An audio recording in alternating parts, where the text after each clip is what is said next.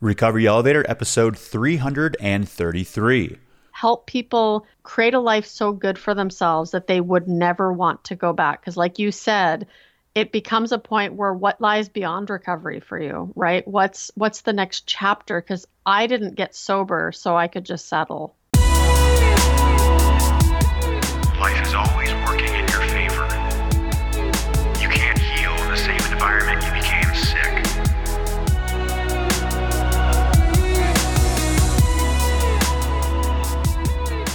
Welcome to the Recovery Elevator Podcast. My name is Paul Churchill. Thank you so much for joining us. On today's podcast, we've got Tamar. She's from Canada and took her last drink on June 17th, 2012. I hope everyone had a great 4th of July. If you made it through AF, alcohol free, then nice. If not, that's okay, no worries. Get back on it. We're going to be just fine. This Saturday, July 10th at 10 a.m. PST Pacific Time or 1 o'clock Eastern Time, we're doing an open house Cafe RE chat. What I mean by that is we get a lot of questions about Cafe RE. People are wondering, you know, what it's all about. What do the chats look like? Because of this, we've decided to do an open meeting for anyone who is interested in learning more about Cafe RE or, or just attend a recovery chat. You can do this um, this Saturday, again, July 10th at 1 p.m. Eastern. Go to the show notes to find the Zoom link, and the passcode is recovery. Yeah, hope to see you guys there. Okay, let's get into this. I've got a great You Might Need to Ditch the Booze If line. This one comes from Miguel Reyes from the Staying Fit ODAAT podcast.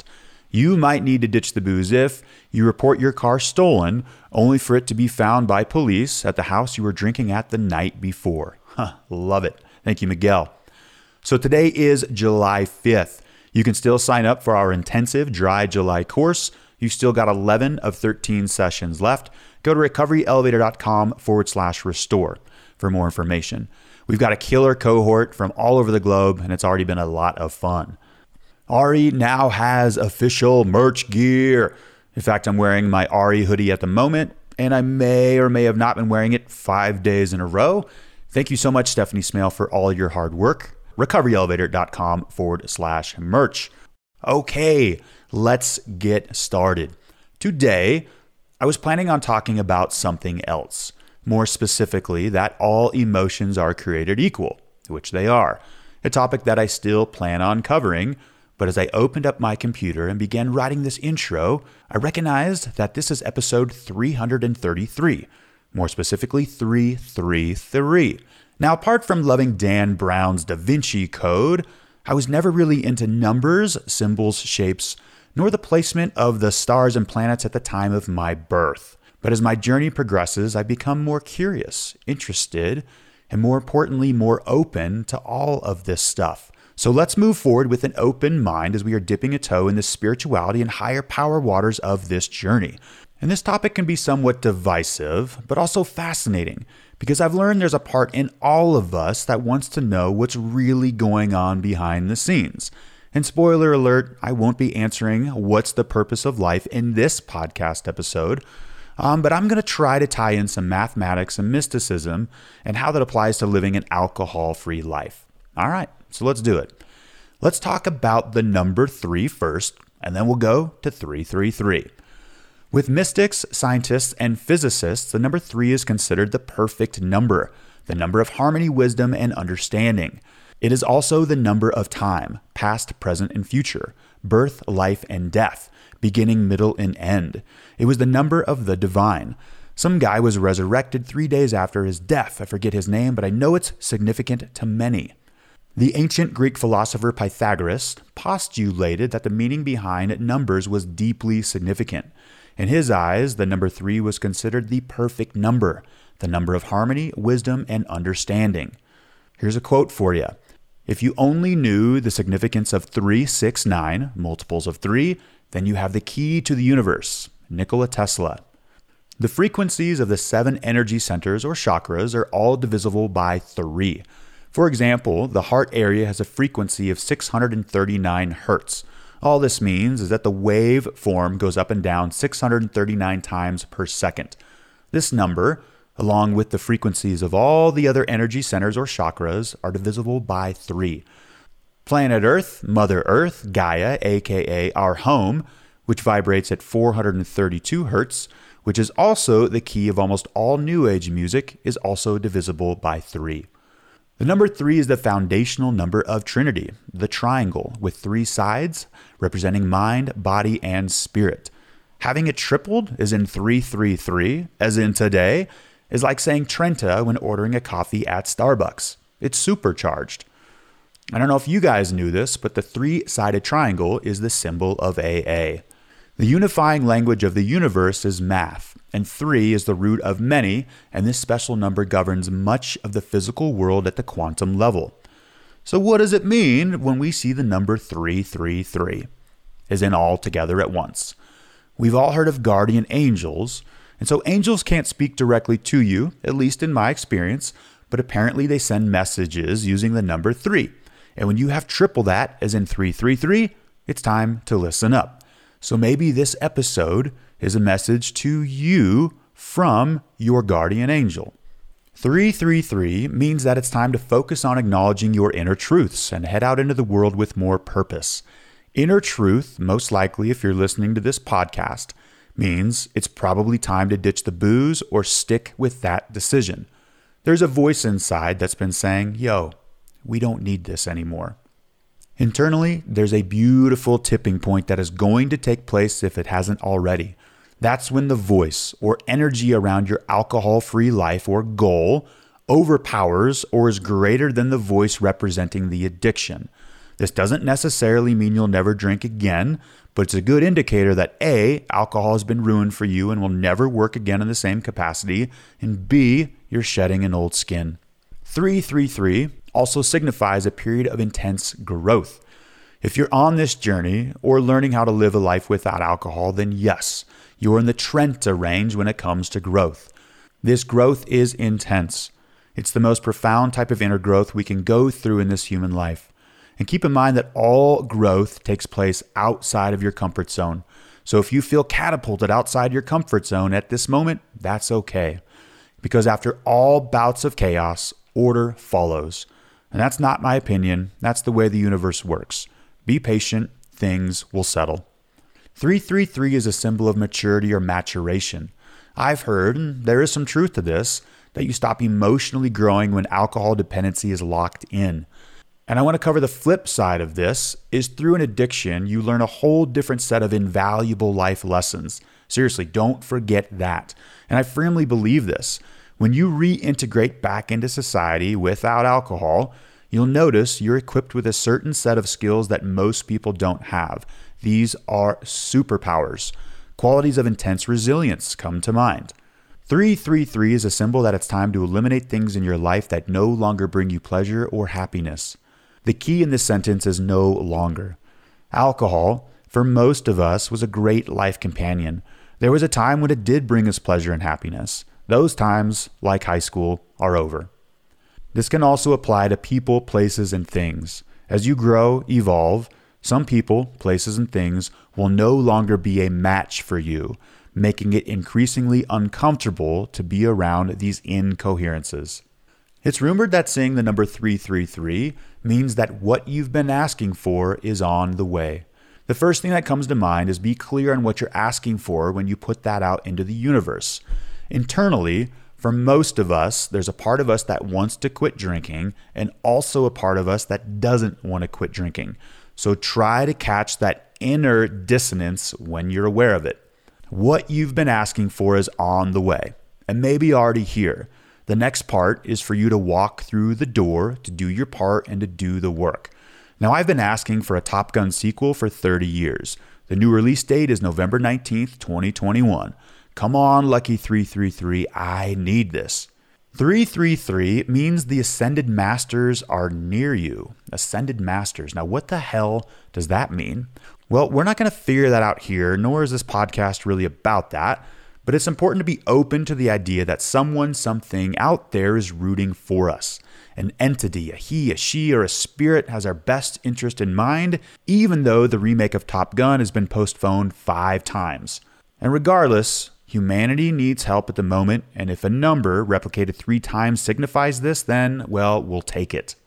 Before we conclude today, I do want to mention the odds of us chatting about existence, quitting drinking, and you being you, and Top Gun remakes, and all that jazz, in fact, are incredibly low. The odds of you being you in this moment are about 1 in 400 trillion. And according to astrophysicists, the odds of planet Earth sustaining life and you being here are the same as flipping a coin and having it land on heads 10 quintillion times in a row. So, as Laura McKowen would say, we are the luckiest. Simply being here means we've already won the greatest lottery of all time. And we didn't come here for life to perpetually suck. We got your back, guys. So, before we hear from Odette and Tamar, let's hear from BetterHelp. And before we get started on today's show, I want to tell you about our sponsor for this episode, BetterHelp. Mental health matters, and as we continue to navigate through the day to day stressors of life, it's important to have someone that can help us process all of our emotions. It's not a crisis line, it's not self help, it's professional counseling done securely online. BetterHelp will assess your needs and match you with your own licensed professional therapist. I know we have listeners from all over the world, and the neat thing is, this service is available for clients worldwide. The platform is super easy to navigate. You can log into your account at any time and interact with your counselor by sending them a message. You'll get timely and thoughtful responses. Plus, you can schedule weekly video or phone sessions. BetterHelp wants you to start living a happier life today. I highly encourage you to check it out. So visit www.betterhelp.com forward slash elevator. That's BetterHelp, H E L P, and join the over a million people who have taken charge of their mental health with the help of an experienced professional. This podcast episode is sponsored by BetterHelp, and Recovery Elevator listeners get 10% off their first month at betterhelp.com forward slash elevator. Recovery Elevator, please help me welcome Tamar to the show today. Tamar, welcome. How are you? I'm doing fantastic. How are you? I'm great. I'm really excited that we're connecting. I feel like our call has been on the books for a little bit now. it has, it has.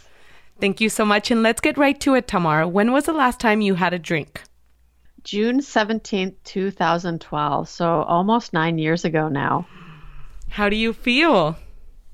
It's amazing. Honestly, I, I remember when I first came into recovery thinking, I can't drink forever. and I just realized no, that's not the way it works. You just have to focus, you know, every day as it comes. And uh, it's incredible. I never thought I would achieve this. You know, if you would have asked me nine years ago, I would have said, You're insane. That's inspiring. Yeah, it's it's it's important to stay here now. Big picture tends to be scary. So hey, baby steps add up and you're almost at nine years. That's amazing. That's right. Thank you. Tamar, can you give listeners a little background on yourself? Can you let us know where you're from? Do you have a family? What do you like to do for fun? And what do you do for a living? Absolutely. So, uh, my name is Tamar Medford. I'm a uh, podcast host, a performance consultant, a life coach, and a, now a best selling author. And I consider myself kind of a champion for people in recovery because my passion is really helping people in recovery you know, create a life so good for themselves that they never want to go back to their old way of living. And I live just uh, east of Vancouver, British Columbia, Canada and i'm i don't have any kids but i do have a niece and a nephew which is kind of a bonus because then at least i can get them all hopped up on sugar and mm. send them hmm. home to their parents and that is so much fun for me but i do have a spouse that i've been with now he's also in recovery and we've been together for about seven years now so you know we together him and i were very different but i think that's great because it really grounds me i, I tend to be an a type personality and so he kind of, you know, he's that homebody guy, you know, that uh, we love to sit and hang out and go on date nights or watch Netflix. Um, but other than that, I love being outside and hiking and snowboarding because, of course, where we live, we can do so many different things. Golfing's also another thing I love to do for fun. And I never honestly thought that I would enjoy doing it sober, but I do. That's amazing. I um, heard someone say earlier today in one of our support groups that someone said, My bad days are still better than my good days when I was drinking, my bad days sober. And it just really that quote came to my mind as soon as you said that that's part of your mission, you know, to make people want to create this life where even through the hard stuff, it's better than what we were going through before choosing this journey. So I love that. I love that you like being outdoors. I know you and I were talking before recording about going kayaking later. So that's that's amazing. I think nature is healing in itself. So I'm glad that you do enjoy your time out there and Canada's beautiful. Maybe I'll come and visit sometime. you have to. You have to. Awesome, Tamar. And let us know about your journey. I want to hear about your relationship with alcohol. When did it start? When did you realize it wasn't serving your goals anymore? And what got you on your journey? What got you here? Well, I always like to start my story off with the fact that I had a really up, um, a really great upbringing, and the reason I mention that is because, you know, a lot of people have this perception that in order to become, you know, someone who has an addictive personality that you have to have this traumatic upbringing and unfortunately that's very true for a lot of people but mm-hmm. for me it mm-hmm. was completely different and you know when my dad decided to pursue his dream of being a video producer we started to move around quite a bit and so i became extremely shy right and i was always seeking that gold star from him i always wanted him to say that he's proud but he was always kind of the the parent growing up that's like, well, you know, you get a C, you can get a B, or, you know, you did this, but you could do better. Mm. And so he really pushed me. And I think that's, you know, I thank him for the work ethic that I have today. But I, it was then that I was always seeking those external sources of love when I hadn't really learned how to love myself. And so, you know, when we finally stopped moving, I was in high school. I felt incredibly out of place. I never felt like I fit in. Like everything felt so awkward. And you know, we I'm from uh, from Holland originally, so drinking's not taboo. It wasn't something that we weren't allowed to do. It wasn't something my parents hid from me. But you know, when I first got drunk for the first time, I just remember um, it was like my world went from black and white to color. You know, all of a sudden everything seemed brighter and clearer. I felt like I was in more control. I felt like I could be funny, right? I I really thought that I could be the person that I I, I felt that others wanted me to be, mm-hmm. right? Because I was still so insecure. And it just gave me something that nothing else had, right? It became a solution to everything. It, it became a solution for the good times, for the bad times, and just the way I coped to numb out those feelings. So I kind of lost that insecurity, or I should say, I buried it for a very long time. Mm-hmm. And, you know, after high school, I barely graduated from school. Um, it wasn't that I was a bad student, I just didn't apply myself. And in all honesty, I just wanted to drink all the time when all my friends were going off and going to college and university and then of course you know after that getting into relationships and getting married i had no desire to do any of that of that. I tried to go to college. There was a pub right across the street and i remember one of my friends would always come on break and say hey we're just heading over to the pub. And I would leave and go to the pub instead of finishing off my class. So I actually got put on academic probation and just never went back. Mm. And, you know, because I had such low self esteem, I was like, oh, I'm just not a good student. Right. And unfortunately, as, you know, my, um, my addiction progressed, I start I wasn't afraid to put anything in my body. And so when I was introduced to harder drugs, I tried them, right? Because I wasn't scared of it. I just thought, hey, you know what? If this will actually amplify my drinking or allow me to drink even more because I was a blackout drunk. Unfortunately, I never, you know, it was it happened almost every single time and I would always work jobs back then that would allow me to drink. You know, I worked at a golf course so I could drink during the day. Mm. I was the mm. beer girl, which mm. I thought was the perfect career for me, right? it was that or I wanted to work at a beer factory. Those were my two dream careers at the time. So during all of this time where you said like I obviously couldn't even complete school, everyone seemed to phase out of whatever this normal party phase seems to be for people and then we quote unquote grow up. Did you connect the dots that it was related to alcohol or were you just like it's just not for me. I'm not cut out for this. Did you start questioning the substance use? I only ask, it sounds obvious, but a lot of people, it, it, it's the last thing we think could be the problem. So I'm just curious about your experience. It, it's the same for me. I never questioned that it was actually the alcohol. I just thought this is how life is because, mm. of course, all the really great friends I had, I still have them today actually, but we grew apart. And I started to surround myself with people who had the same drinking habits as I did. But unfortunately, hanging out with those people just brought me down a darker and darker path, right? And I started using heavier drugs. I started losing jobs. I became a chronic yo-yo dieter as well because, of course, I was drinking anywhere from, you know, probably three to five thousand calories in alcohol every single weekend, and that wasn't mm-hmm. including the week. Mm-hmm. And so I also have an addiction with food, and so you know, this just became something that happened over and over and over again. And I slipped into a depression. Of course, alcohol, as you know, does not help that at all.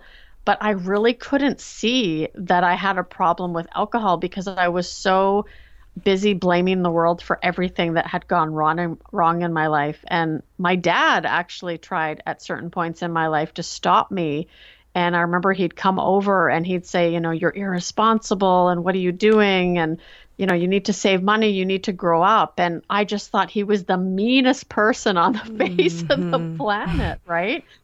Because it was never the alcohol that was the problem, it was all, always everything else.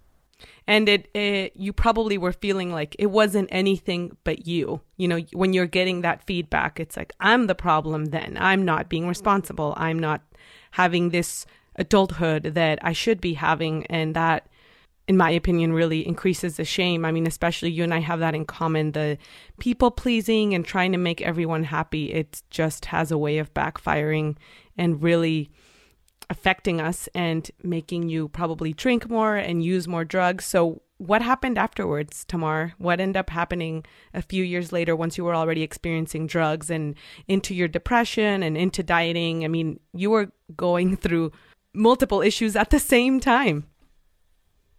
I was. I, I kind of I'm that A type personality. I like to do it all at once.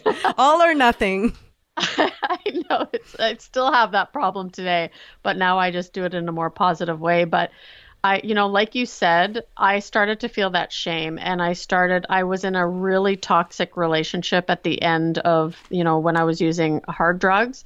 I had got assaulted and I slipped into a really severe depression. I basically just used drugs and drank for two months straight. I didn't leave my apartment. I was actually living with some friends that had kind of gotten me out of a really terrible situation. And so I just kind of thought, you know what, if I do what society tells me I should do, so I should get married, I should buy a condo, I should get a car, maybe things will get better. And I was overweight, of course. So I actually did, uh, I call it Weight Watchers for Alcoholics because I did the extreme version and ended up losing weight, which I never recommend.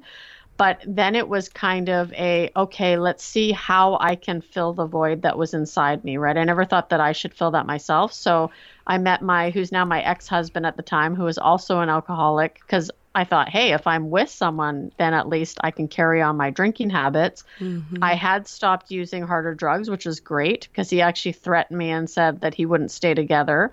So that was that was a bit of a saving grace for me. Um, so I was able to stay clean for about nine years, but the drinking got worse because we drank together. We also ended up working together, and so the only time we got along was when we were drinking. We'd come home from work, we'd have a few drinks, and then we could actually have a conversation. Mm. But, you know, after six months of trying to be what I thought so that society wanted me to be, I was miserable. I remember at the end of 2011 is where I, I say I hit my bottom because I had hit many bottoms in my journey. Like I'd been to places that I can't even imagine going to, but that was when really things took a header because I was unhappily married. I was 215 pounds, severely depressed. And I remember sitting on the floor with a bottle of pills. And I had a little dog. Um, he was a pug. His name was Rudy. And he was kind of sitting beside me. And, you know, they do that cute head tilt thing. and I just remember sobbing, thinking, I can't hurt the people I love anymore. You know, I'm not happy. I don't want to be on this earth. What is the point of existing? um, because I'm just hurting everybody that I love. And so for some something came over me in that moment and I had this moment of clarity and I had this sudden desire to give it one more chance. It's almost like I, I call it divine intervention. Mm-hmm. where it was just like, no, you're here for a reason, right? You've been through all this, and this could actually, you know, be a gift for you. And although I didn't see it at that very moment, that was when I decided I need to make a change. And that was kind of when my bottom, when I actually stopped digging. Yeah, and I appreciate you sharing about co occurring issues and also sharing about you know, partnerships that we find. And it is very common for us to latch on to people that are experiencing similar symptoms or behaviors. And, you know, that sometimes only prolongs the issue but ultimately it just gets to a point to where you got and i uh, i believe in divine intervention and i believe that pets are the best thing. You know they're just non-judgmental sitting there. I, I feel like i'm currently working on just not being a fixer.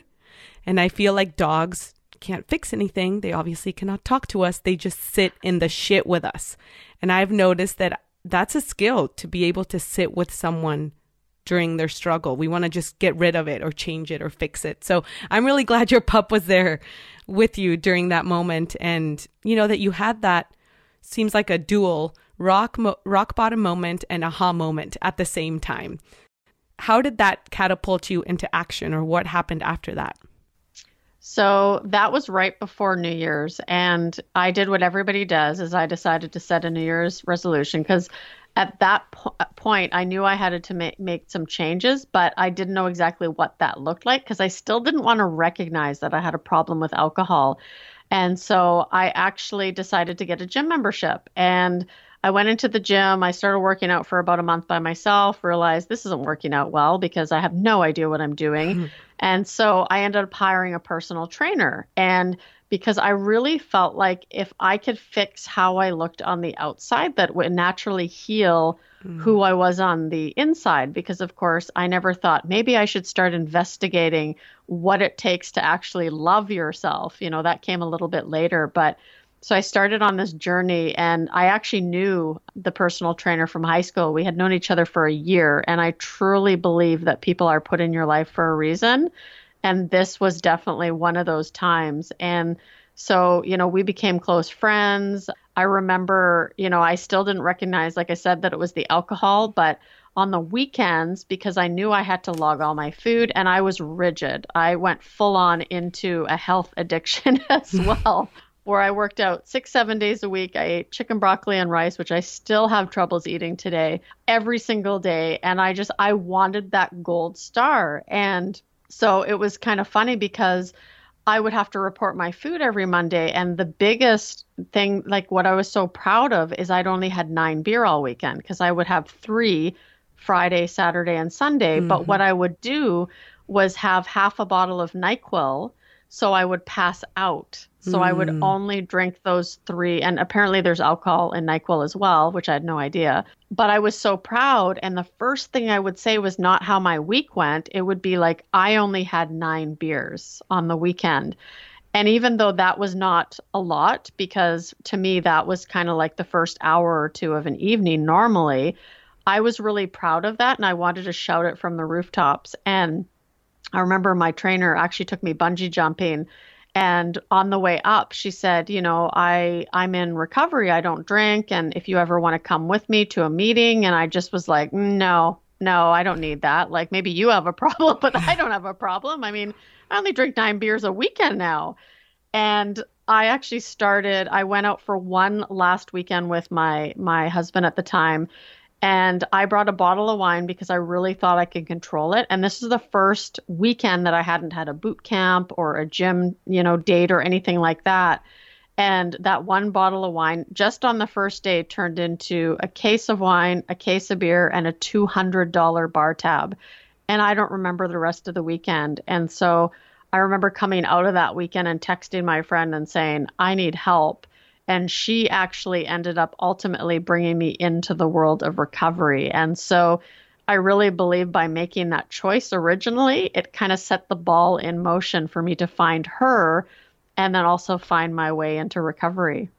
I love that because you're right. You know, sometimes the timeline is off from our expectation or from what's even perceived for people that start this journey. You know, the perception is you make the decision and that was the hardest part and it's downhill from there. And a lot of the times, staying sober is extremely hard, but a lot of the times it's the issues that come up once you stop drinking that end up being hard to process, to live through, to work through. So I love that you shared, you know, that that was the beginning of your journey, even though you hadn't even reconciled the fact that you had a problem with alcohol because, you know, this journey is full of ups and downs. And you know, I, I when you shared that you would brag about the nine beers and that would be the first thing. I remember my dad before he got sober, he would always come to us when we were younger and and very proudly say, "Hey guys, I decided that this summer I'm not going to drink for the whole month of June. And this was without us prompting him or asking him. It was almost like he needed to prove. It sounded similar to what you're saying, like, well, I don't have a problem, but somehow it's on my agenda to not drink for 30 days. You know, it's so interesting how our, our brain works. When you reached out to her, did you end up going to a meeting or what were next steps in terms of drinking? I did. Um, I stopped that weekend. That was actually the last weekend that I took a drink. And I remember she took me to a meeting, and I sat there in the beginning and I'm looking around the room and I'm like, I'm not like you people. Like, I'm classy. You know, I had a good upbringing. I was a very functioning alcoholic at the time. It was really only in my early stages of addiction where things got really, really bad.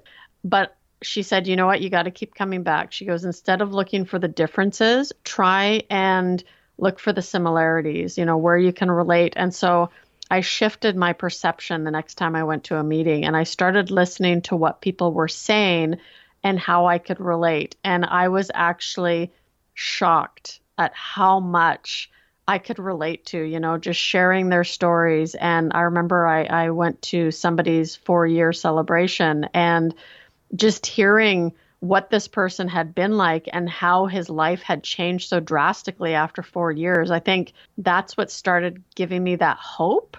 And even though I was still very resistant, because of course, you know, it's like, well, you need to start relying on a higher power and all this kind of stuff, that scared me because I'm like, you know what? Why should I believe in God? Because God's never been there for me. Now, of course, I realize today that I probably wouldn't be alive if I didn't have somebody looking out for me, right? Because I am alive today and it's a miracle because I put myself in a lot of bad situations. But, you know, that was kind of hearing, being in a room with people and hearing them say the exact same things and the, the, the emotions that they were going through and the way they were feeling, I felt a little bit less crazy.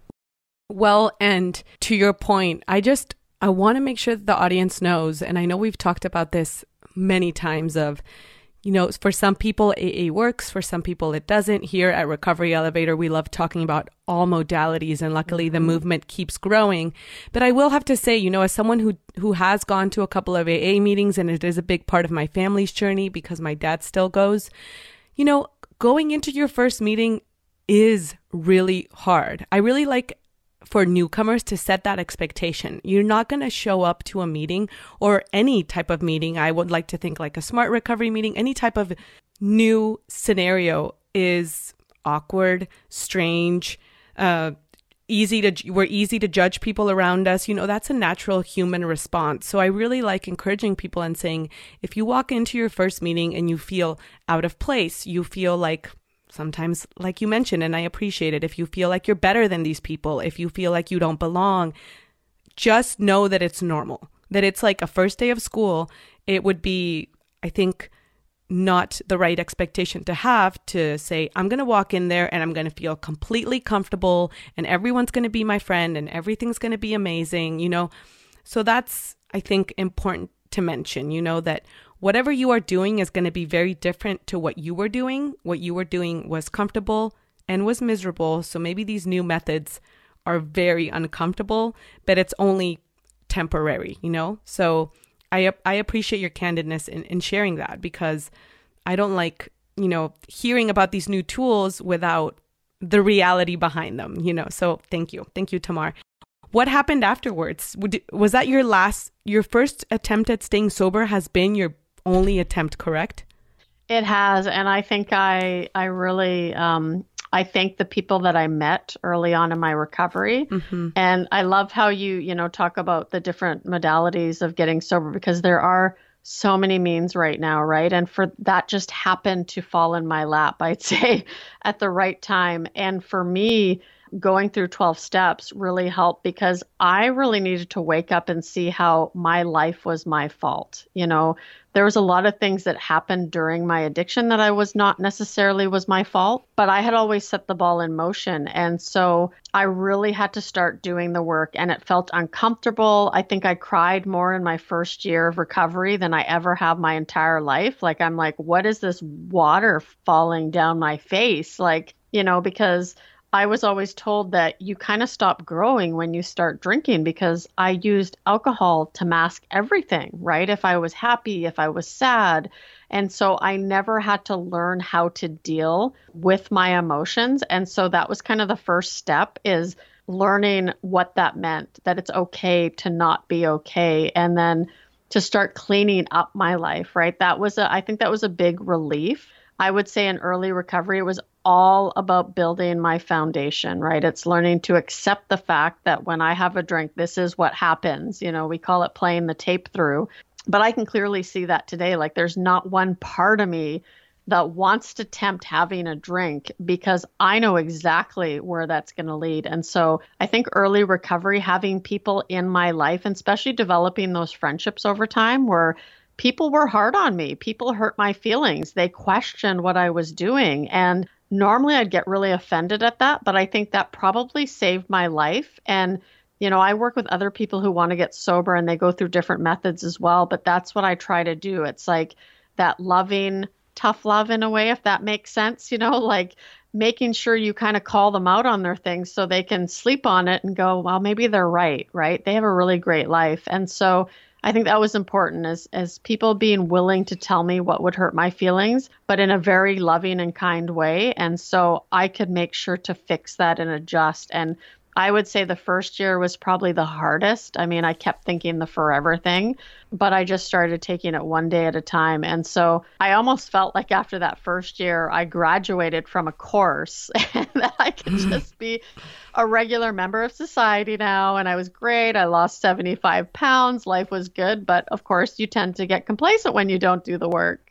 Yeah. And, you know, there is that fine line between being honest and being brutal. You know, like I love this tough love approach that you're saying, and it reminds me of that saying that says honesty without kindness is just pr- plain brutality, and then being too kind and then not being honesty that's enabling. So it's this you know, when you're trying to help someone, you do have to be honest. It's just about the right approach so that you also felt that you could do it because I do mm-hmm. feel like the confidence is built with time and that at the beginning, at least for myself, seeing the big picture, like you mentioned, of, oh, does this mean forever between that and imposter syndrome? And asking myself, still, do I really have a problem? And the cravings, like there's so much going on, taking up all this headspace that I still needed to hear, you can do this. You know, it is possible in spite of all of this. Other than having a, a community and great support, what were some tools initially that were helping you get through the days? I mean, if you were used to, drinking at a certain time? How did you have to adjust just your day to day lifestyle to protect your sobriety in the early stages? I would say I had to change everything. You know, I stayed away from bars for, I, I would say, the first six months of my recovery. Anything that I knew triggered that desire to drink, I had to stay away from. And that meant staying away from friends because most of my my friendships at the time were the people that I would go to house parties on the weekend. And I mean, I was, you know, 36 years old when I, I stopped. So, you know, now looking, I'm like, wow, that's really old to be having, you know, not old, but to be doing the same thing that you were doing in your, you know, early 20s kind of thing. So, I remember testing the water a little bit in early recovery. I would go and bring a six pack of Diet Coke over to, you know, a house party and I'd go hang out outside and I would sit there and match them, you know, drink for drink. Mm. And, you know, within an hour, I'd be drinking six Diet Cokes and I'd go home and I had this emotional hangover. So, unfortunately for me, um, and maybe it's fortunate, I don't know, depends how you look at it, but I am the type of person who touches the stove twice just to make sure it's hot. And so it was really just learning what to do and what not to do. And if it didn't work out the first time, I knew there must be a different way. And I wasn't afraid to ask of what that better way was. So I'd say it was just really avoiding those triggers until I was strong enough and had built a solid foundation that I could be around. Because today it doesn't bother me to be around somebody who's drinking. Now, I don't hang out with people who get drunk, but I know, you know, today those things aren't going to trigger me like they do. So I just changed my routine. I got into a healthier routine and uh, just kind of stopped doing what I was doing before.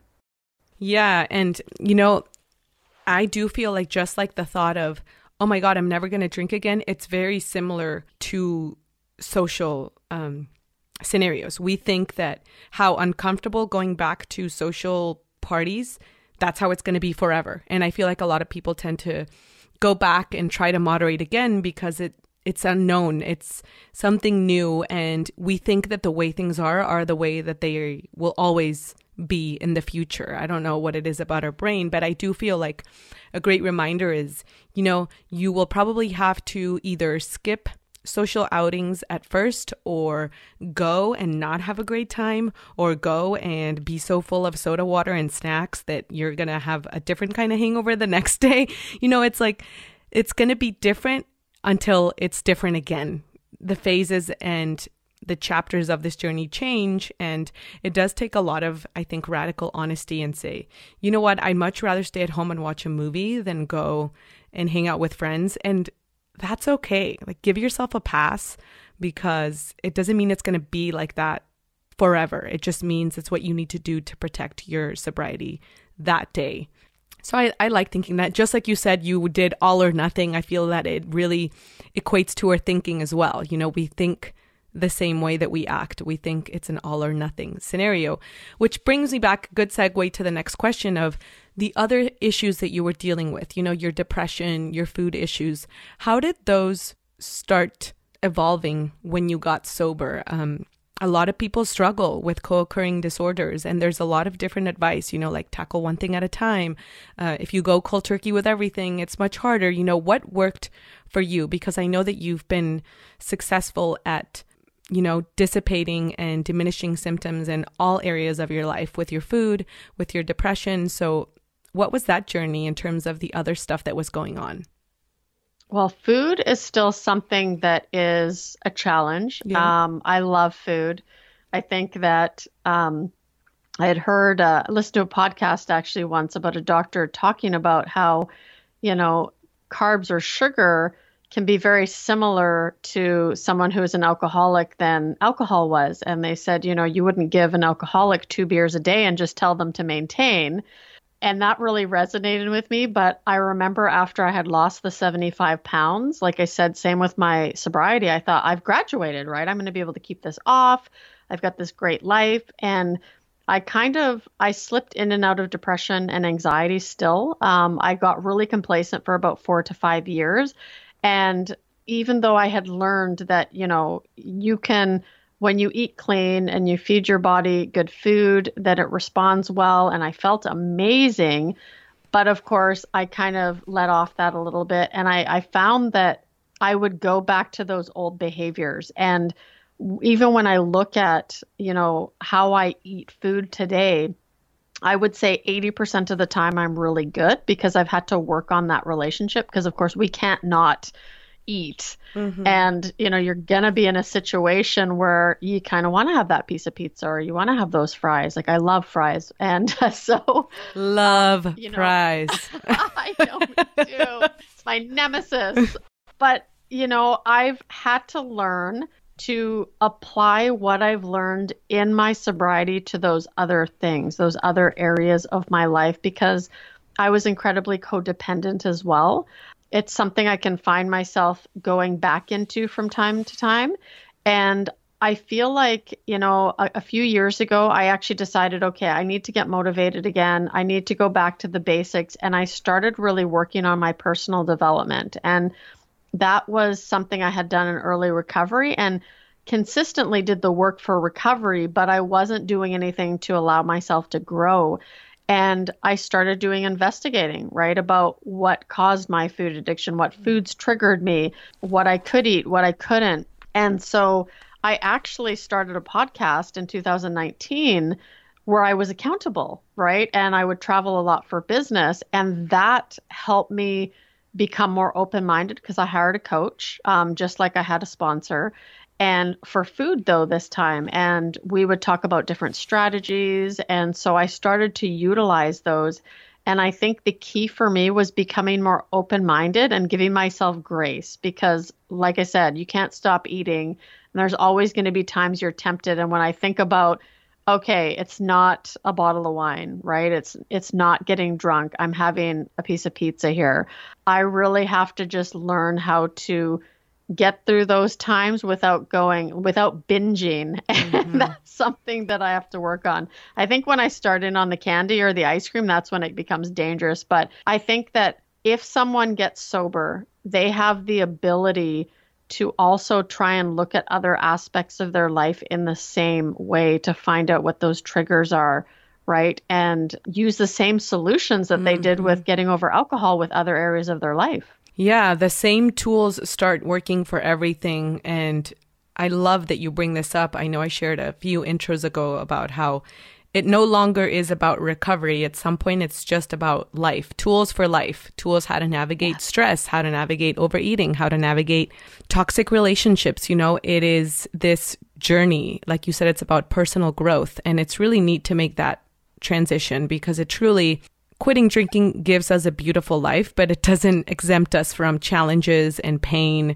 and from stuff even actually coming to the surface. I've noticed in my experience that it's very similar to your journey in terms of I had to deal with multiple things, but also things that were really hidden start coming out later. And I have to give myself grace and I have to believe that they were so hidden because I wasn't ready or able to cope with them. And maybe now they're coming out because even though it sucks, I can actually unpack the backpack a little bit instead of just spiraling downward. So, with the food, it is tricky. We have a lot of people in our communities that always have questions about this because you can't quit eating. You have to learn how to manage that relationship on a daily basis. So just know that you're not alone. I, I sometimes it comes as a surprise for people like, oh, no wonder, you know, and it is very, very common. Um, and it is about finding that root and all the gunk that is underneath our behaviors. So that's amazing. And I love that you said, you know, I got a coach. We have to continue to ask for help. You know, it's not just I got a sponsor, I'm good. We can get complacent within our journey. I've I've noticed and it's important to stay humble and continue to keep that skill of asking for help alive because we never know what we're going to need. You know, I feel like the further you are on this journey, you're like, "Oh, funny, now this is coming up. How are we going to handle this?" Tamar, tell me what has been an unexpected perk or joy about this journey? I think the fact that I finally realized that my past was a gift. In my time of complacency, I started to feel like I was settling. Um, I didn't want to work the nine to five job forever, right? I felt like I wasn't being of service. I mean, I was helping people get sober at the time, but, you know, I dreaded, you know, go, Sunday night going to bed, realizing that I had to wake up in the morning. And I always I would stop taking action or not take action because I thought, well, who am I to do anything? Like I'm a recovering alcoholic, right? I've got this past, I've messed up, nobody's going to take me seriously. And I think the biggest gift for me was starting to surround myself, especially um, a few years ago when I, I started doing that mindset shift. I started to surround myself with people who had what I wanted. I thought, well, if I want to help people and I want to coach people, I need to start meeting people who are doing that and find out what they did. And those people, just like in early recovery, those people now encourage me to believe in my own ability to change. And they're like, Tamar, you have this story of, you know, 22 years of being addicted to pretty much everything. Like, don't you think you could help other people who are also suffering from this and limiting beliefs? Mm-hmm. And that's when I actually took a coaching course and I became a performance consultant because I thought I could, you know, if I could help people create a life so good for themselves that they would never want to go back. Because, like you said, it becomes a point where what lies beyond recovery for you, right? What's what's the next chapter cuz I didn't get sober so I could just settle. I love that. And I love that you are talking back to that voice inside your head, the imposter.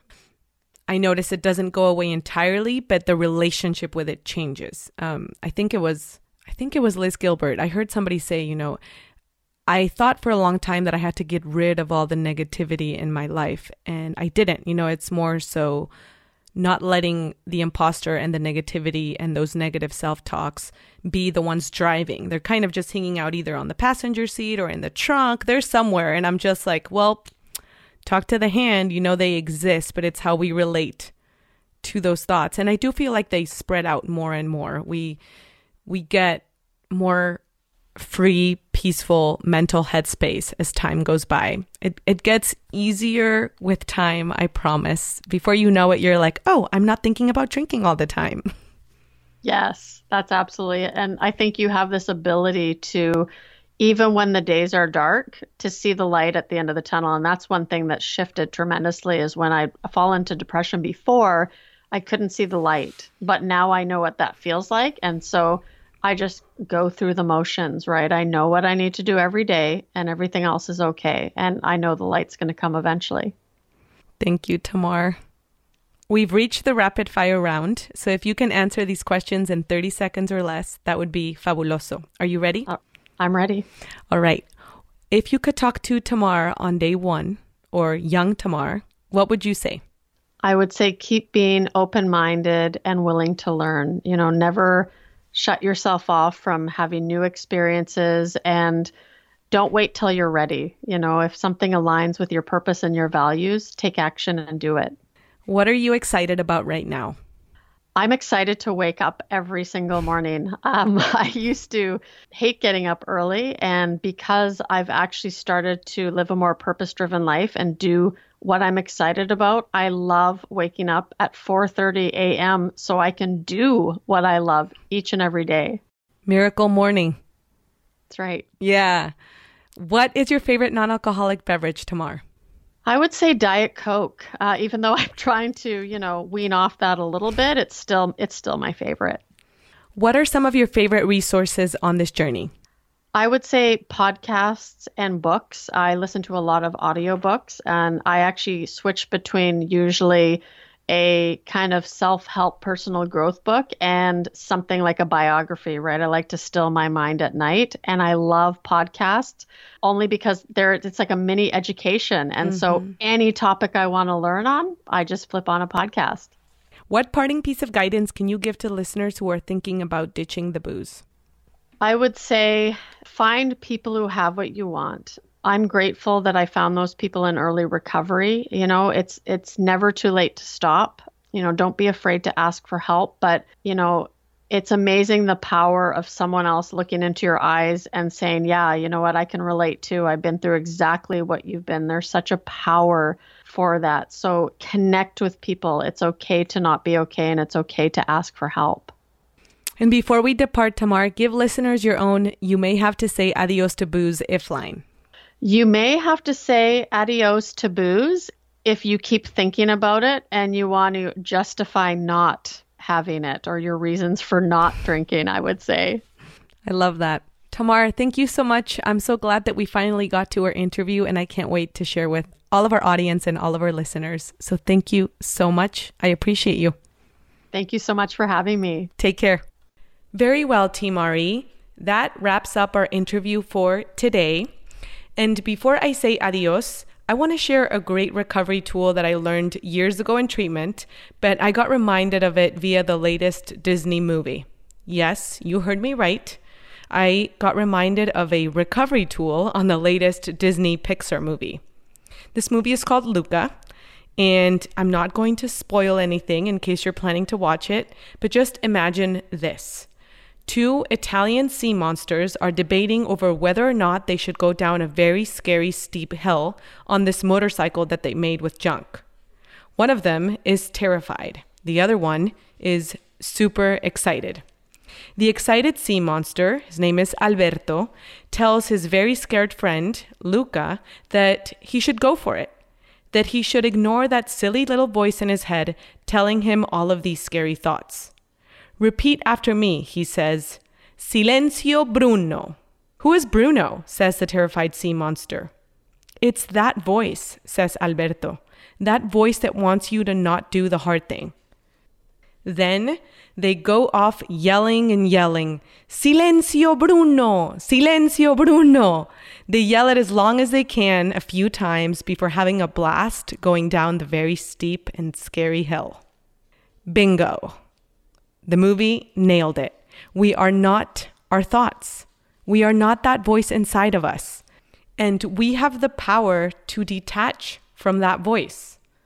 We have the power to tell it to be quiet. The reality is, it's probably never going to go away. It's a part of us. But the relationship that we have with our very own Bruno can actually be healthy. You can see it for what it is. Bruno does not need to be driving the car of our lives. And you can name your little internal voice whatever you want something that can make you feel separate from it. Mine is called Odelia, and she does not like spicy chili mango. She also loves drinking, so I dislike her. Every time Odelia tells me that maybe it's okay to have just one drink, I can go, Silencio Odelia. What's your inner bully voice called, team? Remember that you're not alone and together is always better. Recovery Elevator, this isn't a no to alcohol. It's a yes to a better life. I love you guys. Get out of the story. Get out of the story and use the mind to locate the body. Move the energy inside by talking, walking, and most importantly, trusting that the body already knows how to do so. We cannot fight a drinking problem or an addiction tell us something and we must listen. It's nudging us in a certain direction. Listen to the heart and follow your gut intuition. This will never mislead you.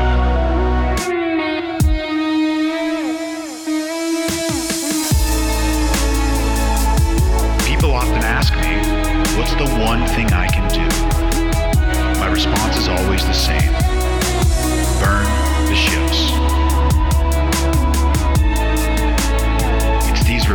Thoughts that always drive you to make the same decisions.